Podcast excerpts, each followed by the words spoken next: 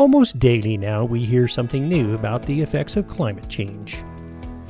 But one of the more interesting things from a scientific perspective is the fact that global warming is not uniform. Europe is warming faster than the US, Canada is warming twice as fast as other parts of the globe, and the Arctic is warming four times faster than the rest of the planet. And global warming is producing some widespread effects, many of which we are just starting to understand. But it is the effects in the Arctic that are particularly concerning.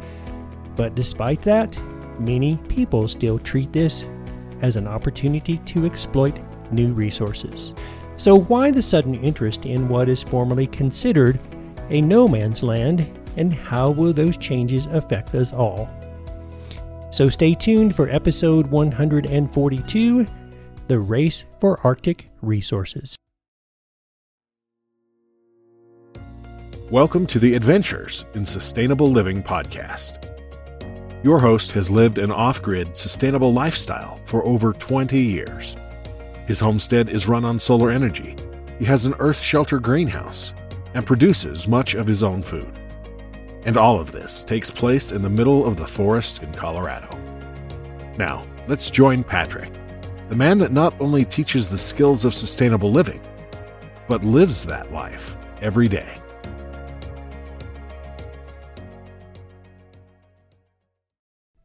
Welcome back, everyone, to the Adventures in Sustainable Living podcast. This is your host, Patrick, and this is episode 142, which is called The Race for Arctic Resources. Sometimes one of the most interesting and unfortunate part of our human nature is that despite dire circumstances, someone is always trying to turn a profit. Because, on one hand, scientists and environmentalists issue dire statements about how the world is falling apart around us, while on the other hand, someone is always looking to exploit a new opportunity. So, I've always questioned if constant economic growth is sustainable and what the outcome will be if we continue in that direction. This sort of economic model produces constant environmental pressure, habitat loss, and species extinction. And yet, that is the direction that we humans insist on pursuing. So instead of figuring out a way to reduce our need for resources and easing the pressure on the planet, we're always finding new ways to come up with more. And such is the case in the Arctic. So, what exactly is going on in the Arctic and how will that affect us all? Well, from a scientific perspective, I do find it interesting that global warming is not uniform by any means. It has become increasingly obvious that some regions of the Earth are warming faster, and that is especially the case in the Arctic.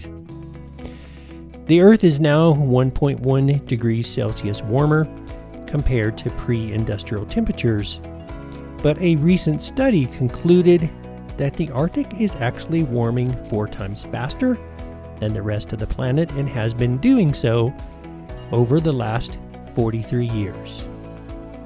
So, why is that exactly? And although this is not exactly the best of news for us, and certainly not for the Arctic, I still find it a little bit interesting just simply because this is actually a natural phenomenon that's being promoted by human activity. And it really mostly has to do with the sea ice. So, when the sea ice is covered with a layer of snow, it tends to reflect about 85% of solar radiation back into space. But the opposite is actually what happens with the oceans, which actually absorb about 90% of solar radiation. So, when the Arctic is covered with ice and snow, it reflects most of the solar radiation. But as the sea ice melts, it creates a feedback loop, which results in even more warming. So, with less sea ice, solar absorption rates increase. This causes even more ocean warming, which in turn causes more sea ice to melt, which causes even more ocean warming. And this little feedback loop is what is known as Arctic amplification, and it explains why the Arctic is warming at much at a much faster rate. But there are also some other important climate components in the Arctic that we need to be concerned about. And one of those in particular that is concerning is the condition of the permafrost, which is a permanently frozen layer of the Earth's surface. So each summer, the upper portion of the permafrost thaws, and this is referred to as the active level. And as temperatures in the Arctic increase, the amount of the active layer that thaws each summer deepens. So, this in turn increases the biological activity in this layer, which releases even more carbon into the atmosphere. And it's estimated that the Arctic permafrost contains enough carbon dioxide to raise global temperatures by more than 3 degrees Celsius. So, if permafrost thawing accelerates, there is the potential for a runaway positive feedback loop called the permafrost carbon time bomb. And the release of previously stored carbon dioxide and methane would contribute to further warming in the Arctic and, of course, accelerate future permafrost thawing. So essentially, we have two independent feedback loops occurring in the Arctic, and both of which are tending to potentiate the changes that are already occurring at a very rapid rate. But while climate scientists are carefully watching and modeling the potential devastating effects of these changes, the world's greatest powers are very busy exerting the age old rules of sovereignty. And that means the first person to plant the flag controls the resources as long as they can defend them. And as the polar ice in the Arctic melts at an unprecedented rate, the world's largest economic powers are eyeing the region as a no man's land that's up for grabs that contains enormous amounts of buried treasure. Conservative efforts is that the Arctic contains about 13% of the world's undiscovered oil, 30% of its undiscovered gas, as well as an overabundance of uranium, rare earth minerals, gold, diamonds, and fisheries, of course. A U.S. Geological Survey report that was published in 2008 estimated that the Arctic could hold as much as 90 billion barrels of oil 669 trillion cubic feet of natural gas, and 44 billion barrels of natural gas liquids. And if this estimate holds true, then the value of Arctic resources would be in the trillions of dollars. And of course, understandably, these dollar figures caught the attention of national governments that already hold territory in the Arctic Circle because having access to these fossil fuels would improve national security. It would diversify national energy supplies and reduce the dependence on resources that historically have originated from troubled regions of the globe. And these resources are of particular interest to world leaders because existing resources in other areas of the planet are scarce or difficult to extract. And consequently, there is a race to lay claim and exploit the resources in the Arctic because everyone wants them. But besides those valuable resources, there are also several other things that are at stake. There's now competition for trading routes. Because current forecasts suggest that the Arctic Ocean will be ice free in the summer by 2040, and two new sea routes, that being the North Sea Route and the Northwest Passage, are already under development. And for exporters that are moving bulk goods from Asia to the West and Europe, this could reduce shipping distances as much as 40%. And this is economically significant because 90% of the world trading is moved by sea, and presently fewer than 100 vessels a year use the North Sea route. But China is already looking to increase their movement of goods to as many as 2 to 300 vessels by the middle of the next decade. And of course, there is already tension between the major powers over sovereignty of these new routes. And perhaps that tension is the reason that there is also a race for supremacy. So, with the Arctic sea ice melting, new land is opening up as well, and this, of course, opens up the gates to new development. Because Russia is already building several new bases on the northern coastal settlements, as well as several islands, and other countries with land in the Arctic, such as the US and Canada, also find it easier to build and operate new naval and air bases in the Arctic.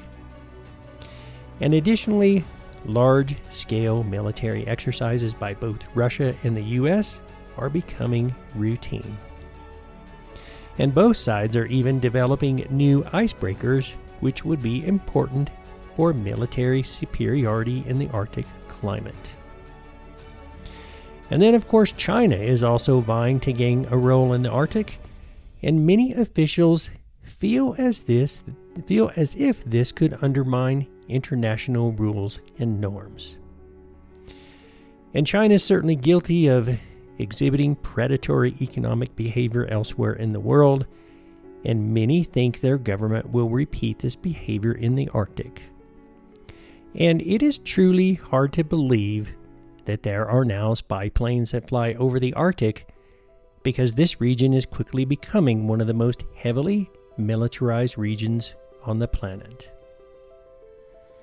But there are other things to be concerned about because melting sea ice has also created new opportunities in the fishing industry. And due to the lack of the sea ice, fishing vessels can now follow the migratory patterns of some fish species because fishing vessels can venture further north for longer periods of time. And this could actually mean an economic boon for certain countries.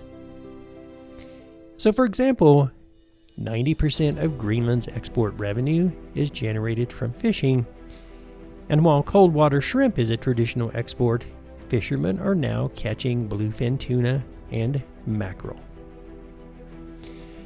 And of course, as you could have guessed, there is now a new race to increase tourism.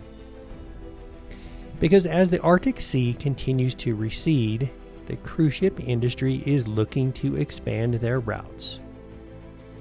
And just recently, a mega ship with 6,000 passengers actually sailed to a tiny Norwegian Arctic port. And such cruises offer authentic experience with local culture and the northern lights, all of which now made are now made more valuable due to the disappearing glaciers in the Arctic.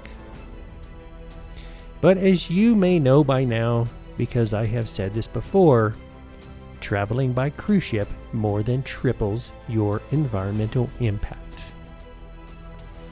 And such voyages into a fragile region only contributes to the very pollution that is accelerating climate change.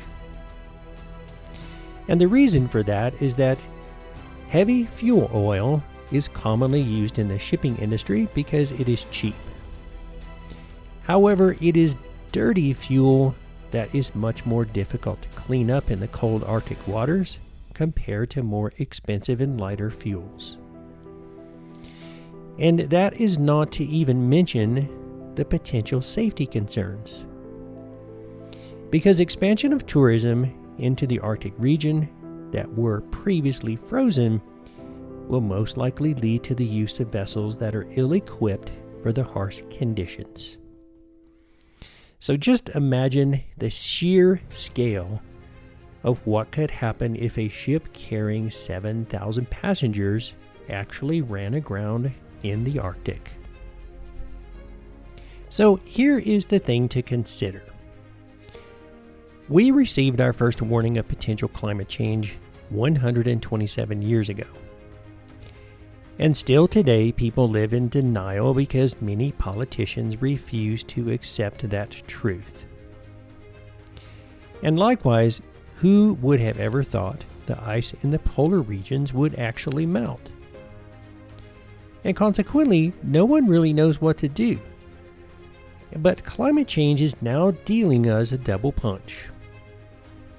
There are few international treaties over who owns what and where, and the retreating ice not only makes it easier to deploy the implements of modern warfare, it also increases the potential economic activity in the region and thus the race for supremacy. And furthermore, in a somewhat weird twist of irony, it is the very oil and mining companies that are responsible for a great deal of the climate change that now stand to reap the greatest share of the profits as a result of a warming world and a melting Arctic.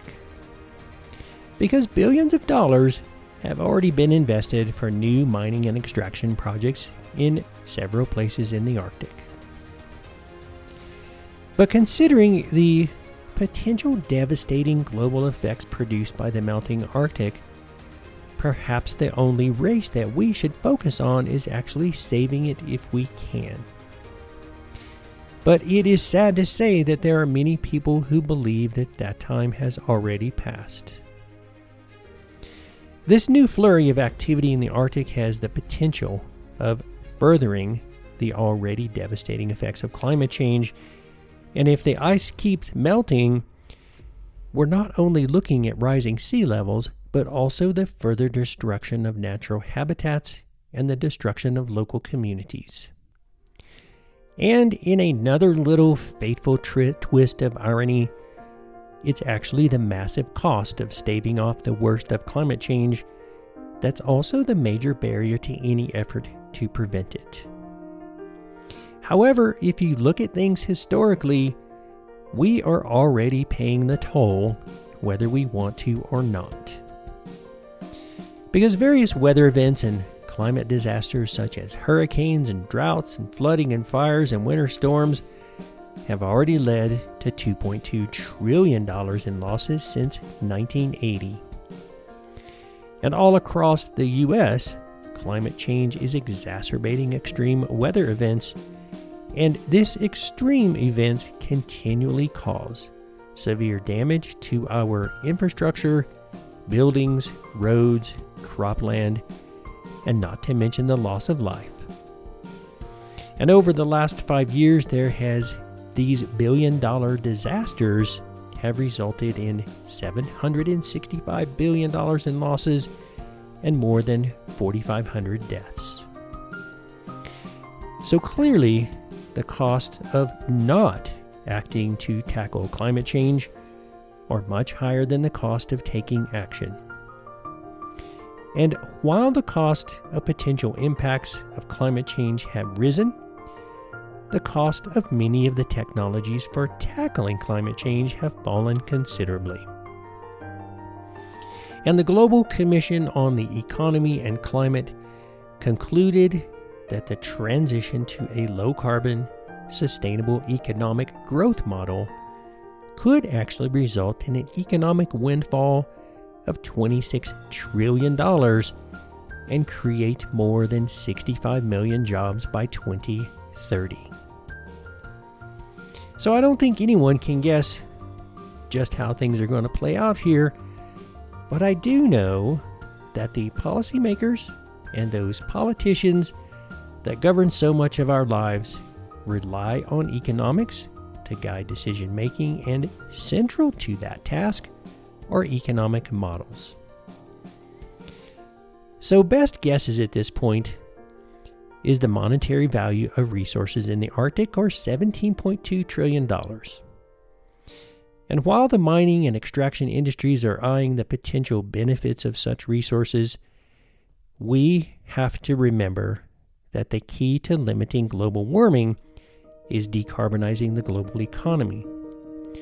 And this means eliminating the use of fossil fuels as soon as possible, and especially in the Arctic. So while these big companies are eyeing potential windfalls in their profits, in my opinion, it just doesn't make much economic sense if the resources in the Arctic are truly worth 17.2 trillion when a sustainable economic growth model could result in a windfall of 26 trillion dollars. It only makes sense to those who will reap the profits in the short term, while the rest of humanity suffers the results in the long term. And you know, I think this kind of compares very directly to the fact that ExxonMobil knew back in 1980 the potential devastating effects of climate change, and that the best way to avoid that was to reduce the use of fossil fuels. And yet, humanity continues to march forward and reach for more. In 2016, the luxury cruise ship Crystal Serenity made history for being the first cruise ship to traverse the Northwest Passage.